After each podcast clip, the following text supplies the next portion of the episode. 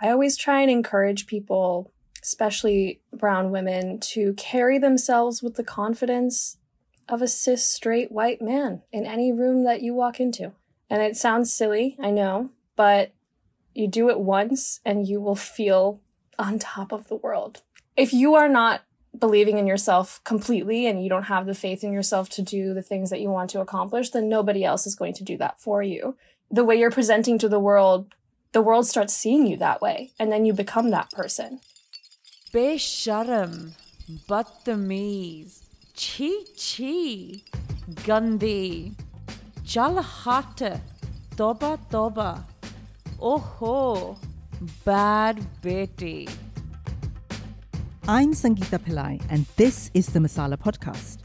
This multi-award-winning feminist podcast for and by South Asian women is all about cultural taboos, from sex, sexuality, mental health, menopause, to nipple hair, and more. This season is a US special, and it took me by surprise. You see, I interviewed these incredible South Asian American women. I expected to hear some angst around identity and belonging. Instead, they told me how comfortable they were with both their South Asian and American identity. I confess, this is not the podcast season I set out to record. It's so much more powerful. I had the most joyous conversation with Tanya Gupta. Tanya is a New York-based art director, multimedia artist and content creator. Born in the UK, she and her family moved to the US and spent some time in India too, all of which informs her work. I was super excited to hear that Tanya used to be a NASA aerospace engineer. Yes, NASA, a childhood dream for so many of us, and Tanya made it happen. She worked on a prototype aircraft which now sits at the Smithsonian, and she also owns a software patent with Kennedy Space Center. How amazing! In 2021, Tanya became the first Indian American to join the Adobe Creative Residency, after which she directed social campaigns for Tom Ford Beauty, Disney, Toyota, and more. In 2022, Tanya was honored on the Forbes 30 Under 30 list. Her work has also been featured in Vogue, Harper's Bazaar, and Teen Vogue. What I love about Tanya is how she lives life in the fullest, brightest colors you can imagine.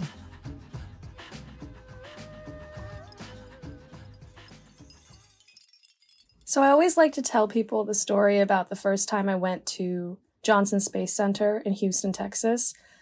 I must have been about 9 or 10 years old, and I had family in Houston, so I visited for the first time, and I saw my first astronaut spacesuit and model of the shuttle, and just absolutely fell in love with it. And ultimately, space scares me, and that was the reason why I wanted to pursue it, because I always want to learn more about things that scare me.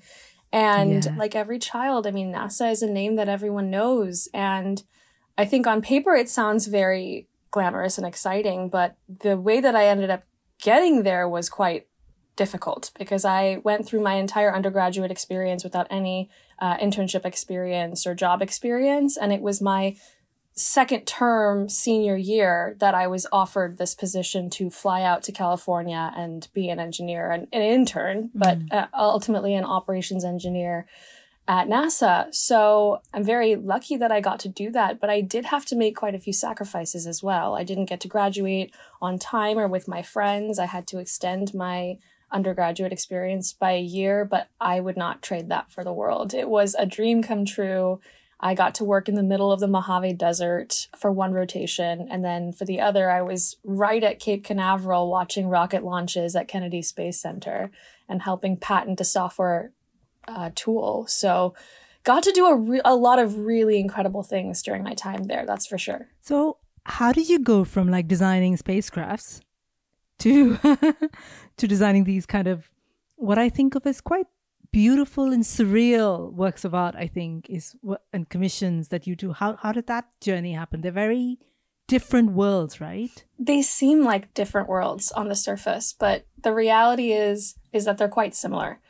So when I was at Kennedy Space Center, I helped patent this 3D modeling software tool that takes polygon-based models and converts them to mesh-based models, which is just a fancy way of saying that when you have a 3D model that you dissect in sections, you can see all of the internal makeup of that. You can see all the screws, the nuts and bolts.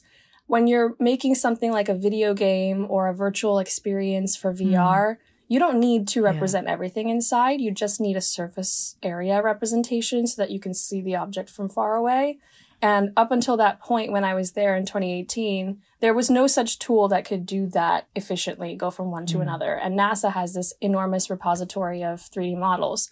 So that was what I was helping them create. And I didn't know it at the time, but ultimately that ended up helping me a lot as an artist as well, because I do a lot of 3D rendering now for different purposes. I was coming in with a polygon-based 3D modeling background as an engineer and learning about mesh-based modeling. And now as an artist, I primarily focus in mesh-based modeling. But having that understanding of how these different types of models work and just kind of the inner workings of the software has held me in great stead. And I approach Photoshop much in the same way, which is my primary tool of choice. So what was your family's reaction? So you've gone from this quite, you know, big career, the kind of typical South Asian STEM career. And you're saying to your family that I want to be a designer, I guess, a freelance designer. How did they take that? I actually didn't really know what the next step was. I didn't say I want to be a designer or I want to be an artist. I, at the time, had no idea what that was going to look like. What I did know was, at the time, I was working at IBM. So after college, I took a full-time role with IBM as a hardware engineer. And that was what I was doing when lockdown happened. And I had been looking into the Adobe Creative Residency program for a while, which is a year-long incubator for artists hosted by Adobe, sponsored by Adobe. They give you a salary and benefits. And then in addition to that, they also fund your portfolio projects, however you pitch to them. So I had these wild ideas of I wanted to do this coffee table book that you could interact with in augmented reality. I had some fashion editorials I wanted to pitch to magazines, a series of other smaller projects involving Photoshop and self-portraiture. And I just threw caution to the wind and sent in an application, told my parents about it, of course, but I think it was only once I was given the offer that mom and dad were like, okay, so this is really happening and you're going to be leaving engineering behind. Yeah. And what is this going to mean? What is this going to look like? You know, where are you going to go from here? Because we are a family of planners. Yeah. And I've always had a 5, 10, 15-year plan. And this was one of the first times in my adult life that suddenly that plan was going out the window. But I think that the plan that replaced it ended up being what I want ultimately. So it all worked out. But, There was a little bit of growing pains initially, but I just took it in my stride and tried not to think too much about the future, just while I was in the year-long residency, and just kind of take it from there. So I guess the pandemic really helped, right? In a sense that it gave you the space to kind of try something that was unusual. Yeah. It almost gave you that pause to kind of experiment and see if this was for you. Is that right?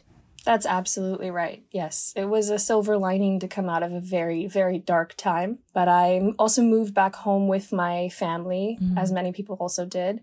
And that was just kind of the perfect concoction of reasons to start diving into myself and what fulfills me. What am I looking for in my life going forward? You know, I always make the joke that my prefrontal cortex finally developed. It was done cooking. And I could actually see my future and visualize it and be a little bit more critical about my life choices. But also at the same time, I didn't start out thinking that I was going to pivot my career and completely change the trajectory of my life when I started playing around in Photoshop. I was taking my friends and followers' smartphone selfie submissions, and every day I would choose one randomly and use it to practice in Photoshop, and just started sharing my work online. I just started sharing it on Instagram, sharing it on TikTok, and then my platform grew and grew and grew, and I started getting job opportunities from it. So it was a domino effect, but it wasn't initially something that I was really striving for and planning to turn into something bigger than just a hobby. But very happy that it turned out the way that it did, because I wouldn't be where I am right now if it wasn't for that. You were the first Indian American Adobe Creative Resident. Is that right? That's right. That's correct. Yes. That's massive, isn't it? That kind of accolade for a creative or somebody who's like, oh, I'm just going to dabble in Photoshop and see where it takes me, to that is massive. Absolutely massive. Thank you. Thank you. Yes. It is. It's quite a cool achievement. And as happy I am that I got to be the first, I hope that there will be many, many more. I hope so too. How did that feel? Did it feel like, hey, I'm being validated here? Yes, absolutely. There is a sense of validation that comes from being recognized by the company that produces the tool you use as an artist, yes, right? Especially since at that point, I had only really been using Photoshop for about a year and a half. So it was very, very validating. But I do want to emphasize that I want to use my platform and my accolades as a jumping point for other Desi women. Desi people in general, Desi creatives, yes, but particularly Desi women, because sometimes it can be really difficult as brown girls, brown women, to not only blindly pursue the thing that fulfills you truly, but especially when that thing is creative. We come from a culture that prioritizes these noble professions, rightfully so, but there is so much beauty that comes out of creativity and art and music and writing that is equally, if not more important at times. And I think we're finally coming to a precipice where those things are becoming acknowledged and coming into the forefront. We're seeing a lot more representation on the screen, representation in writing. Even this podcast is a great example of that. I think it's our responsibility as people who come up in this industry to also uplift others and make sure that we're not just focusing on ourselves. Initially, I think that that's what I did. It's natural to, especially when you're young. But the older I get, the more I recognize the importance of highlighting other people's doings as well. Absolutely. And I think that what you mentioned there, I think comes from like a survival mechanism, or almost like a, poverty mindset is what I think of. Like there's only this much. And that's, I think, a result of colonialism and kind of capitalism and things like that. There's only this much.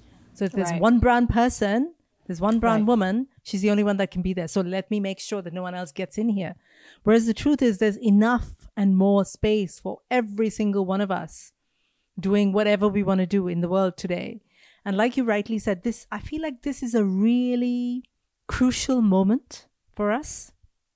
Suddenly, especially in the States, I think, we're on TV, we're in film, we're in music, we're everywhere. Like suddenly, this is the moment of South Asian women, kind of totally coming into coming in to kind of take over the world. Yeah. And I really feel that, like it feels like a real energy behind it. And I think therefore it's important, like you said, to then allow space or give support as much as is possible to other women to kind of lift them up, because they might not have the opportunities that we have at this moment, right? And I think the other important point to make is maybe when parents now see you being successful, see Mindy Kaling on screen, see, a bunch of other South Asian women being successful and not necessarily being the starving artist, which is what we're told, right? It's like, oh my God, if you're an artist, you'll never make any money. Right. And you got to get a real job, i.e. a STEM job. You can see that's not true anymore. Parents can see that. So hopefully that will allow them to relax as well. Because I don't think it comes from a bad place. It just comes from like them thinking, right, I've got to make sure my child has a really good chance in the world. So I'm going to push them in this direction. Absolutely. It's well-meaning, but I don't think we need to do that anymore. So I really feel like this is such a good time in so many ways. I agree. The representation is just skyrocketing. And I also hope that it's only up from here. What about you? Were you supported? I know you said your parents are hugely supportive, which is great. And obviously you've had like a company like Adobe support you. What about, have you had like an extensive network of people who've supported you, kind of pushed you up? I've been really lucky to build a fantastic community of people in New York City.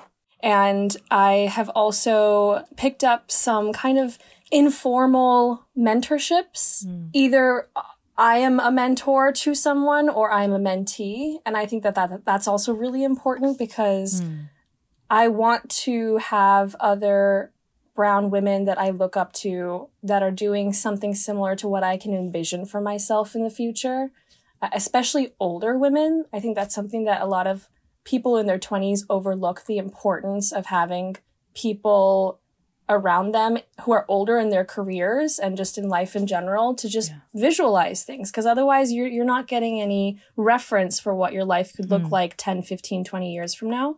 And then likewise, I think back to how I was when I was in college, where I didn't have a lot of mentorship opportunities, and how much I would have benefited from having someone in my orbit then. So for that reason, I also am extending myself as a mentor to a number of younger women. And that is also very fulfilling to me personally, because I know that I'm also being able to pass along my wisdom, whatever that may be, whatever little wisdom I may have, to someone else. That's really wonderful to hear. Really, really good.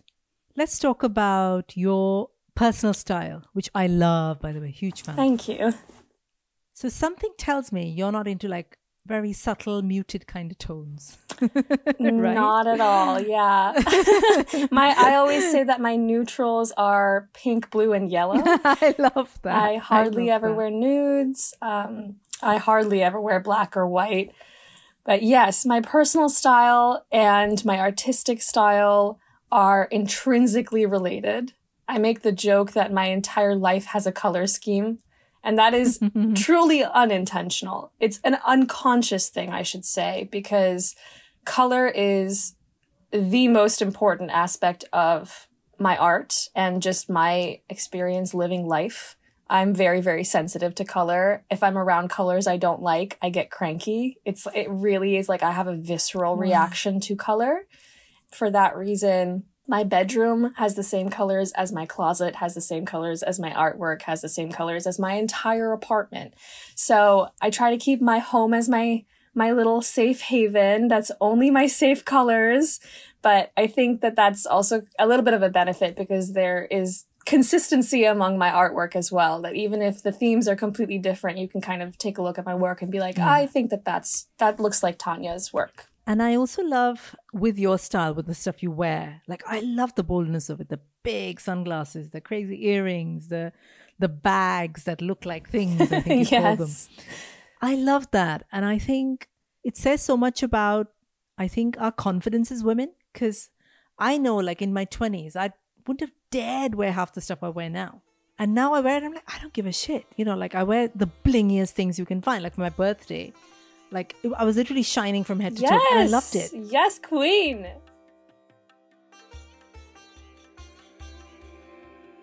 When I was younger, I used to worry about wearing the right clothes, about not being too bold, too bright, too much, because the world has conditioned women to live within strict rules of what is acceptable and what is not. Even now, I see women around me worrying about fitting in.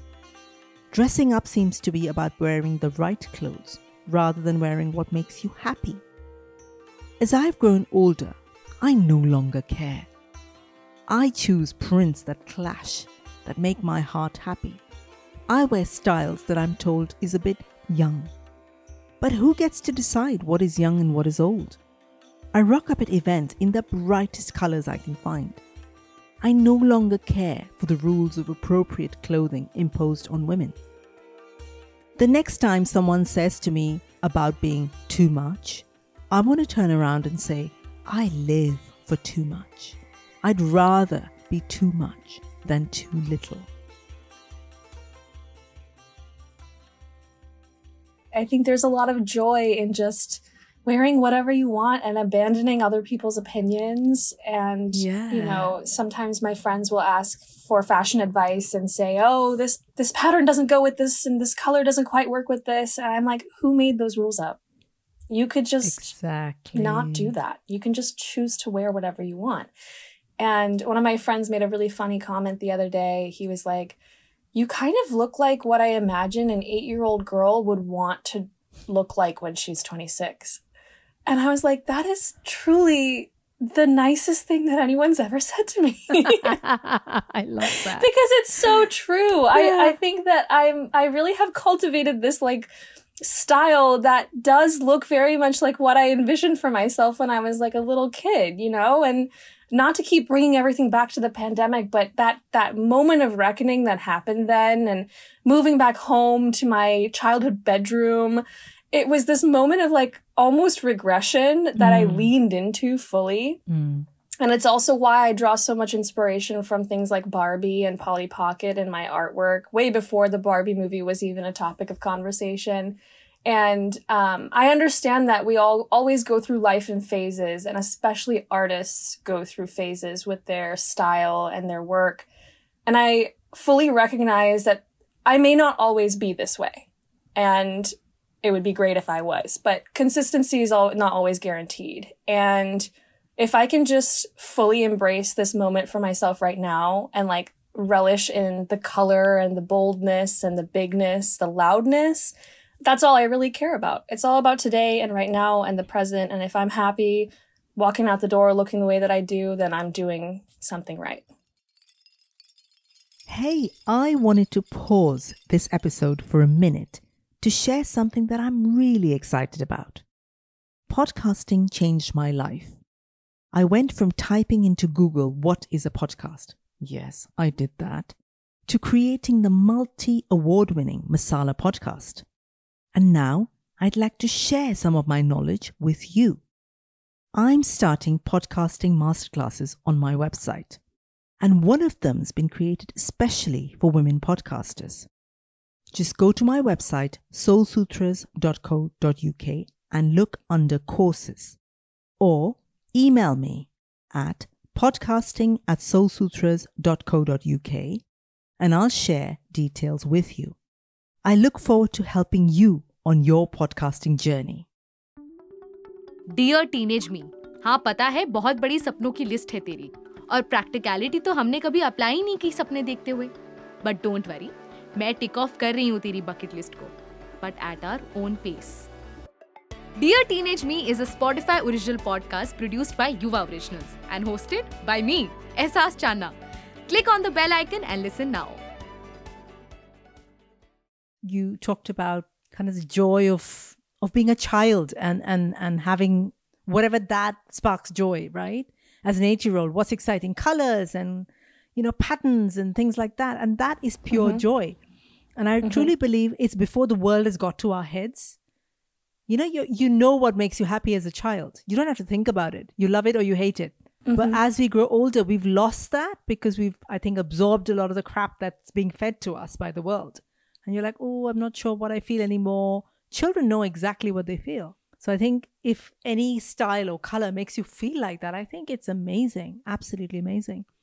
The other thing I wanted to touch upon was color, I think, is bold colors, bright colors. Think of our culture. Think of like the Holi colors. Think of the saris we wear. Think of the turbans we wear. Everything is big and bold and loud. Think of the, you know, Bollywood costumes. You know, shadi, what we wear in our weddings. Everything is big, right? We're these big, bold, loud, happy people, right? And I think then what happens is we move maybe to other worlds that don't necessarily have that same aesthetic. And I think we learn to tone it down.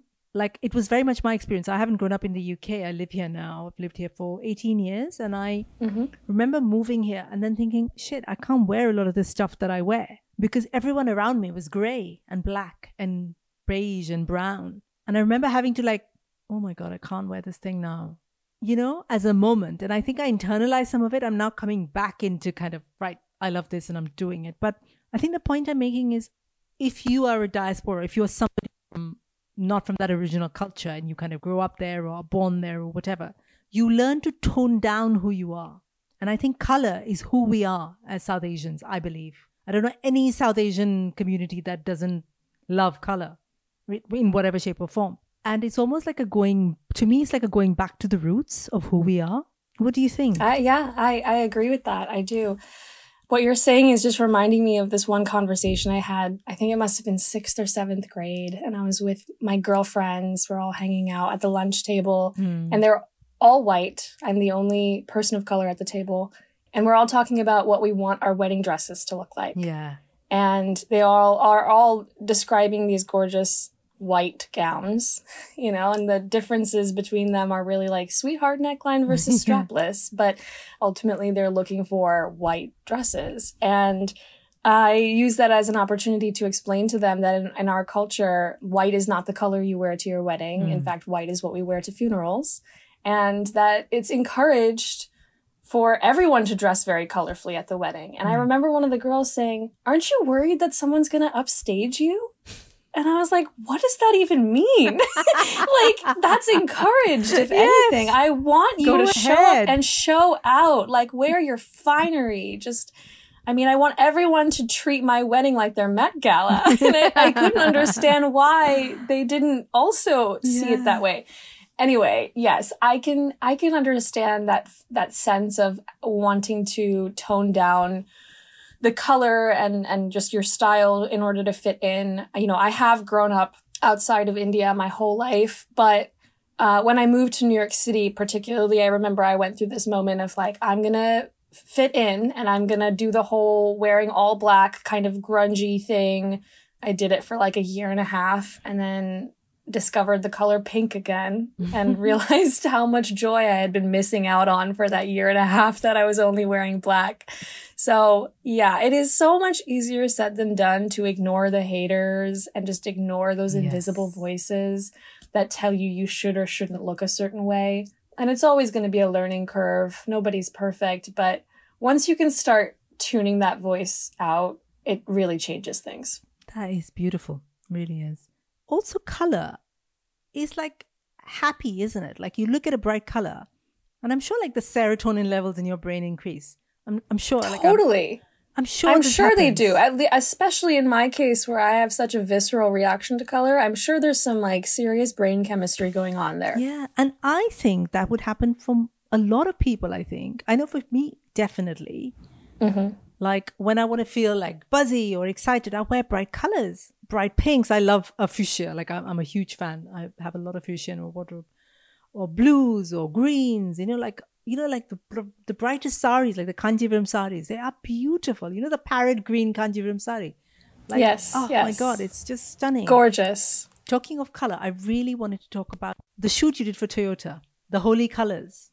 Yes. I absolutely loved that, and I wanted to know how did that come about? Like, were you kind of touching into your heritage when you came up with the idea, or did it just evolve? Like, how did that happen? Yeah, it was such a cool opportunity that thankfully actually kind of landed in my lap. So I did not seek it out. I was reached out to by this primarily AAPI content creating firm that was working with Toyota at the time. And they wanted to do a Holi themed shoot. So they came in with the concept that we're going to be doing this for Holi. We have this new car coming out we'd like to feature. And so it came at perfect timing for me because I took a trip to India in February. I went to visit my family in New Delhi. And that was around the time frame that we were ideating and getting ready to produce this content. And so I was flown out to Dallas, where the Toyota headquarters are, and provided the car and a crew on behalf of that studio that Toyota was working with. And we kind of together came up with this joint concept, which really focused on my photo compositions, my photo manipulation, and the color scheme of my work in general, but highlighting the car while at the same time also bringing in different elements of Holi, the holiday, the mythology of it, just generally the vibe of Holi, right? Like, I feel like this is another example of this crucial moment we're at right now where our culture is being celebrated, because I've lived here almost my whole life and I've never heard in the mainstream a company as big as Toyota making an ad for Holi. You'll see things for Christmas, you'll see things for Hanukkah, you'll see things for Easter, everything in between. This was the first time that I was seeing something for us.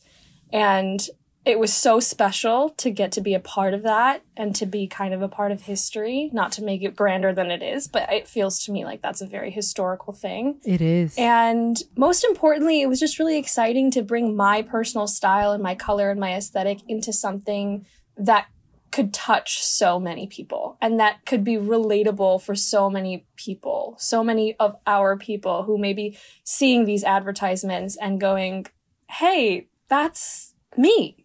Yeah. You know? I feel seen. Right. Yeah. So, Tanya, you've been named in the Forbes Under 30 list. That is amazing. Congratulations. Thank you. Thank you so much. It feels great. It feels really, really good.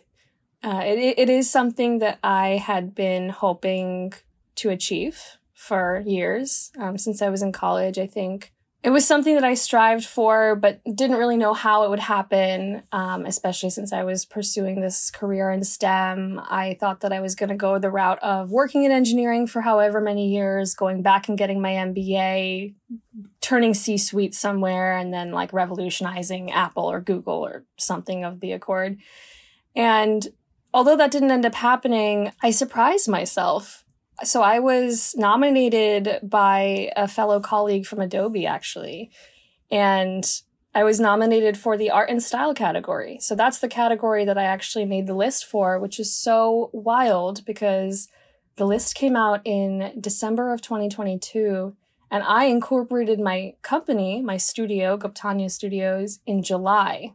So I had only really been full-time my own boss and running my own studio in New York City for about 6 months when I made it onto the list. So I was going through this moment of like doubt and lack of clarity because the residency had just ended and I was going into the world as an artist and having to call myself that. And then this happened. And as much as I don't want to base my value and worth on an accolade, because I feel like I've done that for most of my life. A lot of brown people do that for most of their life. I would be lying if I said that it didn't completely change the way that I see myself and instill like a great deal of confidence in me that I'm, to this day, I'm facing the effects of that.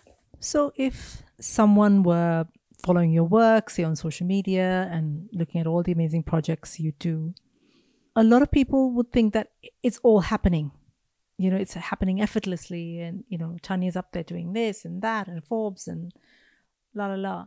But it's not that simple, is it, as a creative person? Can you talk a little bit about the struggle and what happens behind that glossy Instagram reel? Oh my gosh, yeah. The struggle is real. There's so much self-doubt that comes in with being a creative person. Art is so subjective, and as an artist, you have complete and total say over the final product. No matter whether it's a commission, whether you're doing it for yourself, whether you're putting the work out into the world, whatever it may be, this is your thing. And you have to have confidence in yourself that you know what you're doing and not be too marred by other people's judgments or opinions. That alone is very difficult. And I know it may seem to an outsider that everything's falling into place and it's just one thing after another after another. But there's so many of these moments in between those things that are really difficult. It can be so isolating being a creative, especially if you don't have a creative circle in your immediate vicinity, in your network. I'm very lucky that my roommate is also creative, and I think that that has helped me so much because if I didn't have a sounding board in my physical space encouraging me, I don't know what I would do.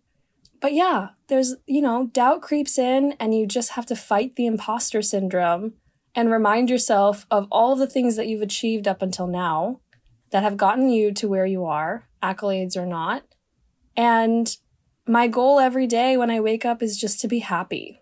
I know that's so cheesy. And a lot of people say that, a lot of creative people say that, a lot of successful people say that, which is why sometimes I take it with a grain of salt and like, of course you want to be happy. Like your life seems great, right? But it never is what it seems on the outside. And it's always a highlight reel on social media and you never really know what somebody is going through. And it can be so much more challenging than people realize. Absolutely. And I think therefore it's important to hear from people who seem successful, that there's a lot that goes behind that Instagram reel. What would you say to brown women in particular? Because I know a lot of us creatives in general have huge imposter syndrome. And if you're a brown woman who's trying to make it in a particular space, that's even harder. How do you work with it? What do you do? Some people might say that I can be aggressive or bossy. Those typical words that I used to describe assigned. Strong women, basically. Yeah, absolutely. I've been dealing with that my entire life since I was very little. I always try and encourage people, especially brown women, to carry themselves with the confidence of a cis, straight, white man in any room that you walk into. And it sounds silly, I know, but you do it once and you will feel on top of the world. Yeah. It is so much easier to be delusional than you think. And if you're delusional for long enough, you actually start making things happen. And I'm half joking, but I do firmly believe in manifestation and visualization. And if you are not believing in yourself completely and you don't have the faith in yourself to do the things that you want to accomplish, then nobody else is going to do that for you. It has to come from within. And it sometimes might feel like a lie. It might feel like you're just faking it, but that's the point. It's fake it till you make it, because before you know it, the way you're presenting to the world starts seeing you that way, and then you become that person. So carry yourself with utmost confidence, and if people call you aggressive and bossy, ignore them, because as long as you are a kind person and you are not being mean or rude to other people, as long as you are not causing harm to another individual, you are well within your right to ask for what you want and put your foot down and make your voice heard. I've always thought that only certain people are allowed a voice in the world. I remember when I used to work at this big marketing job. Every time we had a meeting, this one guy would walk into the room and speak the loudest. He had the right accent. He'd been to the right sort of schools. So he always walked into the room like he owned it. Every time he spoke, his ideas would get picked up. I'd probably have an idea that was even better, but because I spoke quietly, my ideas never got picked up. So I learned to speak less and less at meetings, because I felt like, what was the point really? I wonder sometimes if that's the reason I started a podcast, so I could speak, really speak, have a loud and a proud voice, say what I thought, and say it exactly how I liked it. I didn't have a voice in those marketing meetings, but I definitely have a voice now. What about the inner work? What about how do we as brown women creatives, whatever you're doing in the world, build that kind of resilience or inner validation?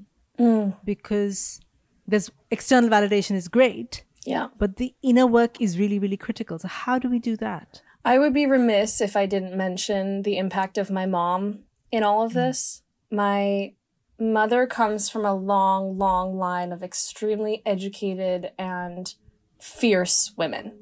My nanny was a professor, and her mother and her mother's mother were also in the education professions at times of colonialism where girls were not encouraged to get educations at all.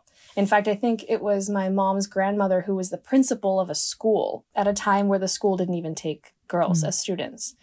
And then also my nanny was a single parent because my mother's dad passed away when she was very, very young. So my nanny raised 3 kids, 2 of them girls, all on her own while working full time in New Delhi in the previous century, So my mom's perspective on feminism hugely impacted my view of myself and therefore also my view of other women.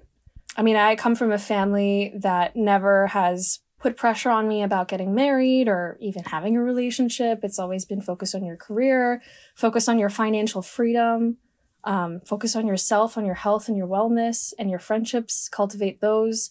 My mother is my rock and the only reason that I am where I am today. And anytime that I have those self-doubts and I need to seek out the inner validation that you're mentioning, I quite literally hear her voice in my head.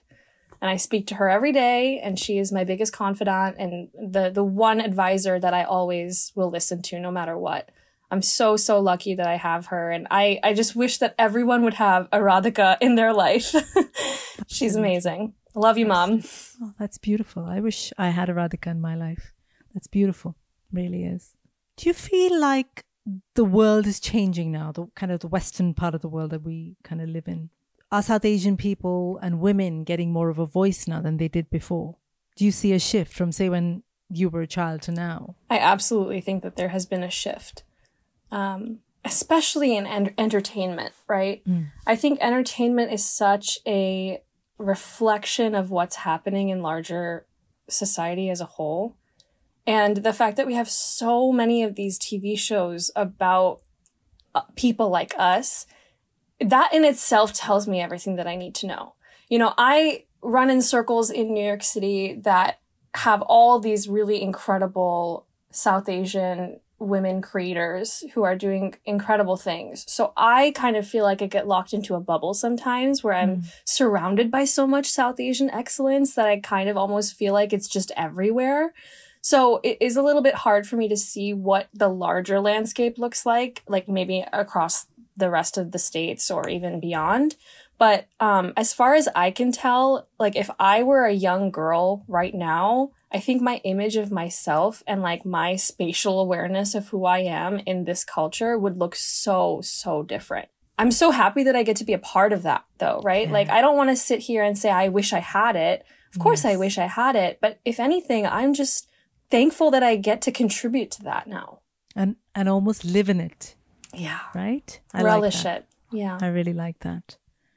What have been some of the responses from other South Asian women to, say, your work? Have any younger women come up to you? What do they say to you? The responses are widely ranging. From younger women, it's a lot of, I admire what you do. How can I do something like what you did? How can I pivot my career? Or, you know, I feel like pivot isn't even the right way of saying it. It's a lot of people ask me how they can do both. How can I pursue STEM and also be creative? Or how can I be an engineer and also be an artist? Or I like to DJ on the side, but I'm a neuroscience major. Like, can I actually do both of those things? The answer is yes. But it's hard when you don't have anyone in your life telling you that, right? Yeah. From older women, it's a very different story. From women that are around my mom's age, they're so kind, they're so sweet, and they are so excited that somebody this young is doing these sorts of things. I think that there's just a lot of like excitement and rooting for me that like, you really did all of that and you're still doing this and that's so great and we're just really proud of you. You know, having a community in the brown world is so important and it's going to be there regardless. Like the aunties and uncles are going to be around. So it's always nice when they also provide you with that validation because, you know, I think that also reflects really well on my parents. And as an Indian person, as a child of immigrants, that is very important to me. It's not the like log kya kahenge vibe. It's more like I know that my work and my career or just my life in general is a reflection of my parents. And although I'm very proud of myself in my own right, I'm even more proud that they get to say that I did these things, right? Yeah. Because it all comes back to them. I can't take all of the credit for where I am today without them. And it's nice to hear from the people in my community that they also recognize that.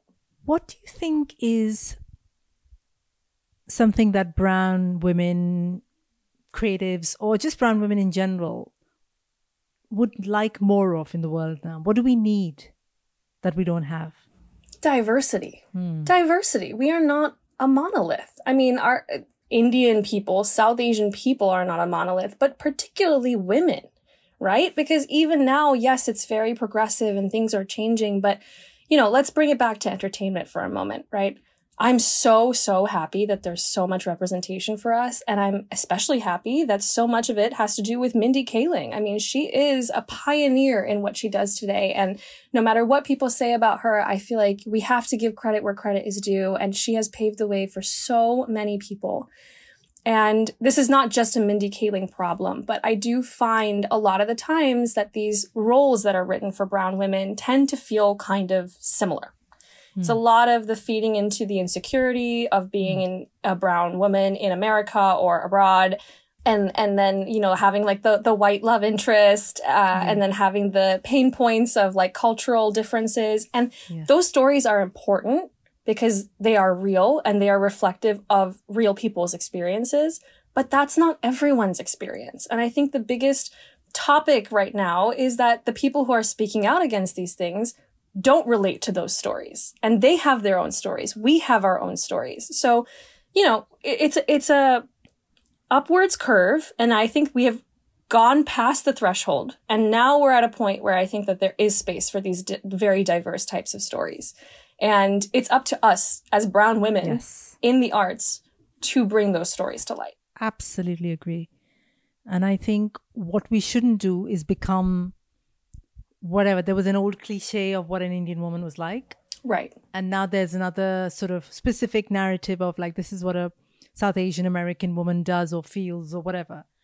And the diversity of experience that you are talking about is what we need to see reflected, so that a lot more people can see themselves reflected in the entertainment, on TV, in magazines, and whatever media they're consuming, I think. Because otherwise we risk kind of losing this momentum. And I think this it's almost like an expanding outwards. Here's where we are now, and we expand to include a lot more people in this conversation, right? Exactly. Yeah.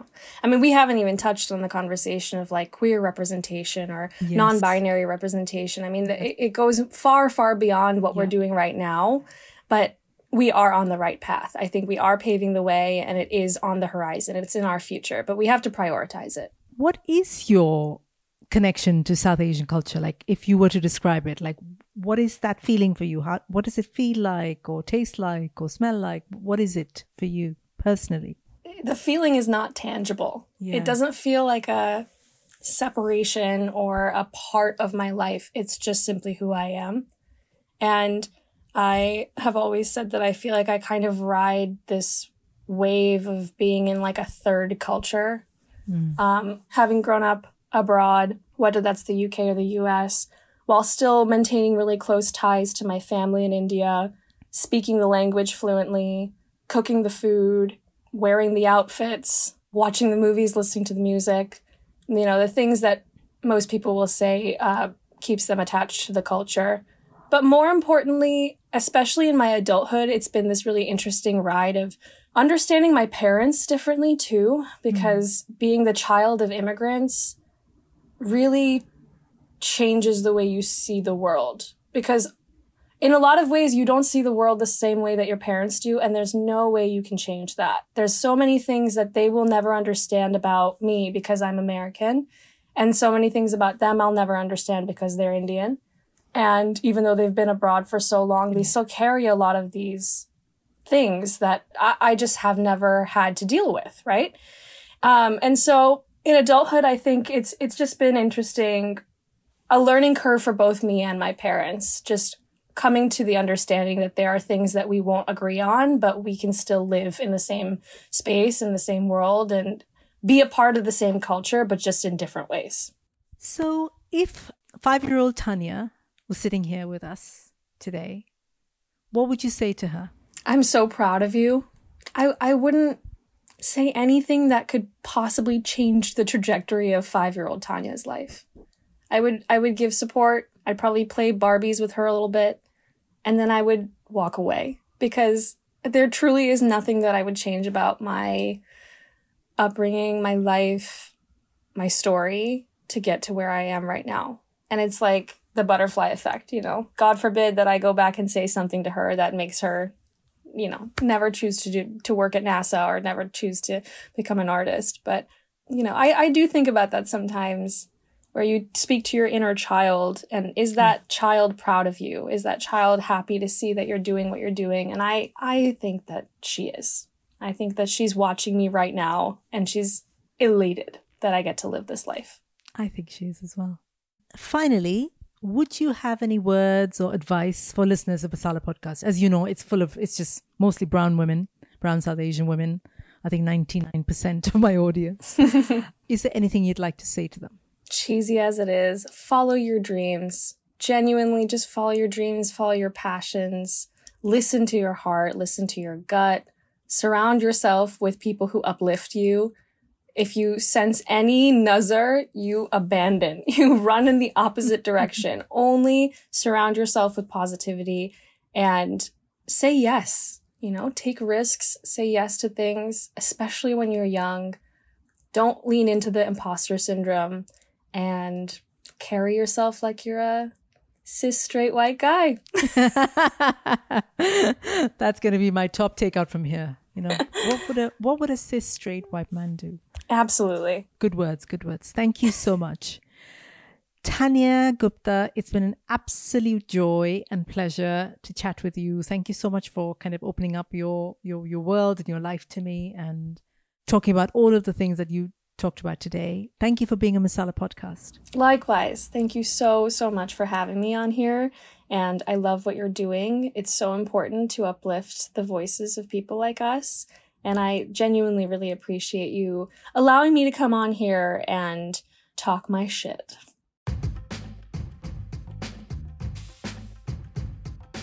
Thank you for listening to Masala Podcast. Masala Podcast is part of my platform Soul Sutras, dedicated to celebrating and supporting South Asian women.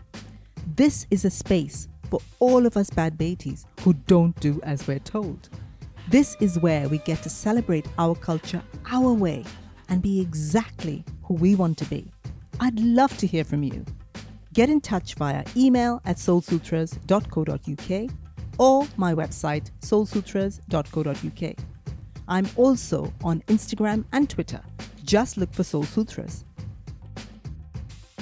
Masala Podcast was created and presented by me, Sangeeta Pillai, produced by Anushka Tate, opening music by Sunny Robertson. Besharam, Badtameez, Gandhi, Hi, Bad Beti. Hi, I'm Kabir. And I'm Yogi. Yes, we are two guys. And yes, we are in love. India में gay होना और एक गे couple होना क्या होता है? Together we will try and decode that अपनी देसी भाषा में. With generous helpings of desi style Aashiqui, only in our podcast Shuddh Desi Gay, a Spotify original, produced by RM Word Pictures. New episodes out every Monday.